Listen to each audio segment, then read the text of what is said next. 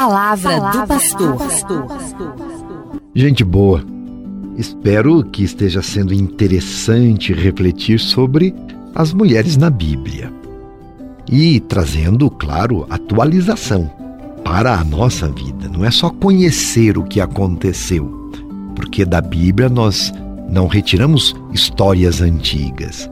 A Bíblia é sempre atual, é palavra de Deus. Então fazemos a leitura dos acontecimentos passados, da atuação de Deus na história do seu povo, e isso tem reflexos para a nossa vida presente. Portanto, estamos falando de mulheres que resistiram a preconceitos e fizeram a diferença. E fizeram a diferença na construção de um mundo melhor, mais humano e mais digno. E essa não é uma necessidade nossa também? Por isso, vamos continuar.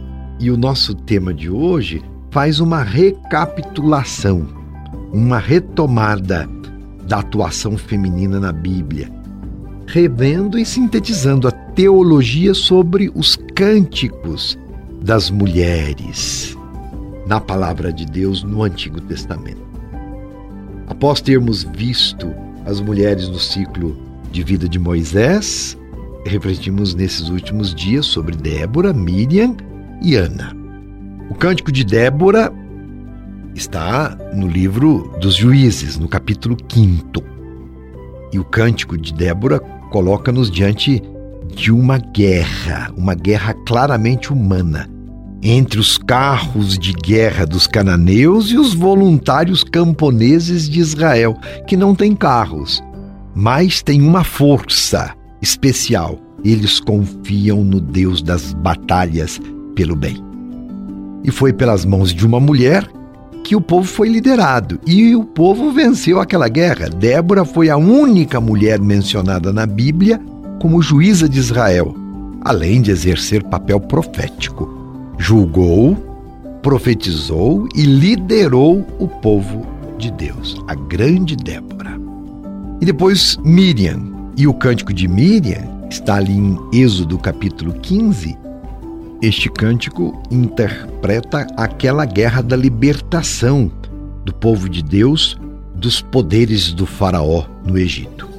Triunfa um povo sem exército, um grupo de fugitivos que caminhava pelo deserto, que acaba de sair da opressão e que não pode enfrentar-se em campo aberto contra o forte exército do Faraó, mas que confiam na ajuda de Deus. E após atravessar o Mar Vermelho, Miriam canta então as portas da terra prometida, dança, toca tamborins, adorando e bendizendo a Deus pela vitória, juntamente com outras mulheres e todo o povo de Deus.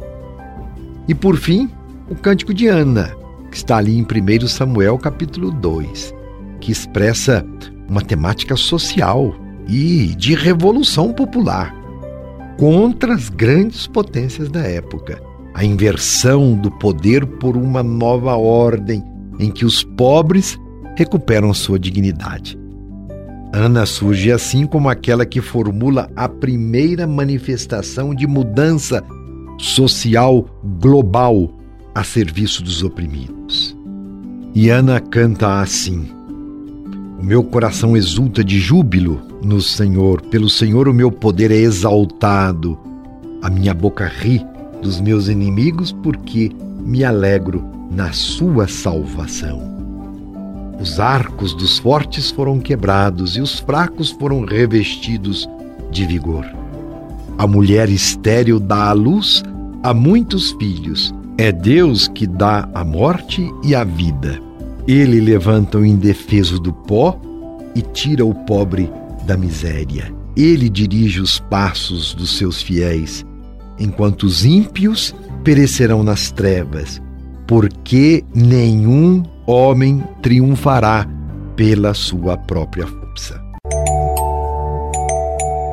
Então, caro ouvinte, o que estas reflexões contribuíram para o seu crescimento como gente e para o seu crescimento na fé e na esperança. Como tem sido a presença feminina em sua vida? Por exemplo, a mamãe, a irmã, uma amiga, a sua professora. Espero que estas reflexões tenham colaborado para você repensar certos contravalores, como machismo, a homofobia e tantos outros preconceitos que prejudicam a sadia relação em sociedade. E mais, nos apequenam como seres humanos, nos fazem menos gente. E continuando neste mesmo sentido, em nosso próximo encontro, nós vamos conhecer o Cântico dos Cânticos, que é um livro da Bíblia e que traz também como protagonista uma mulher. Não perca. Meu abraço e minha benção. Você ouviu Palavra do Pastor.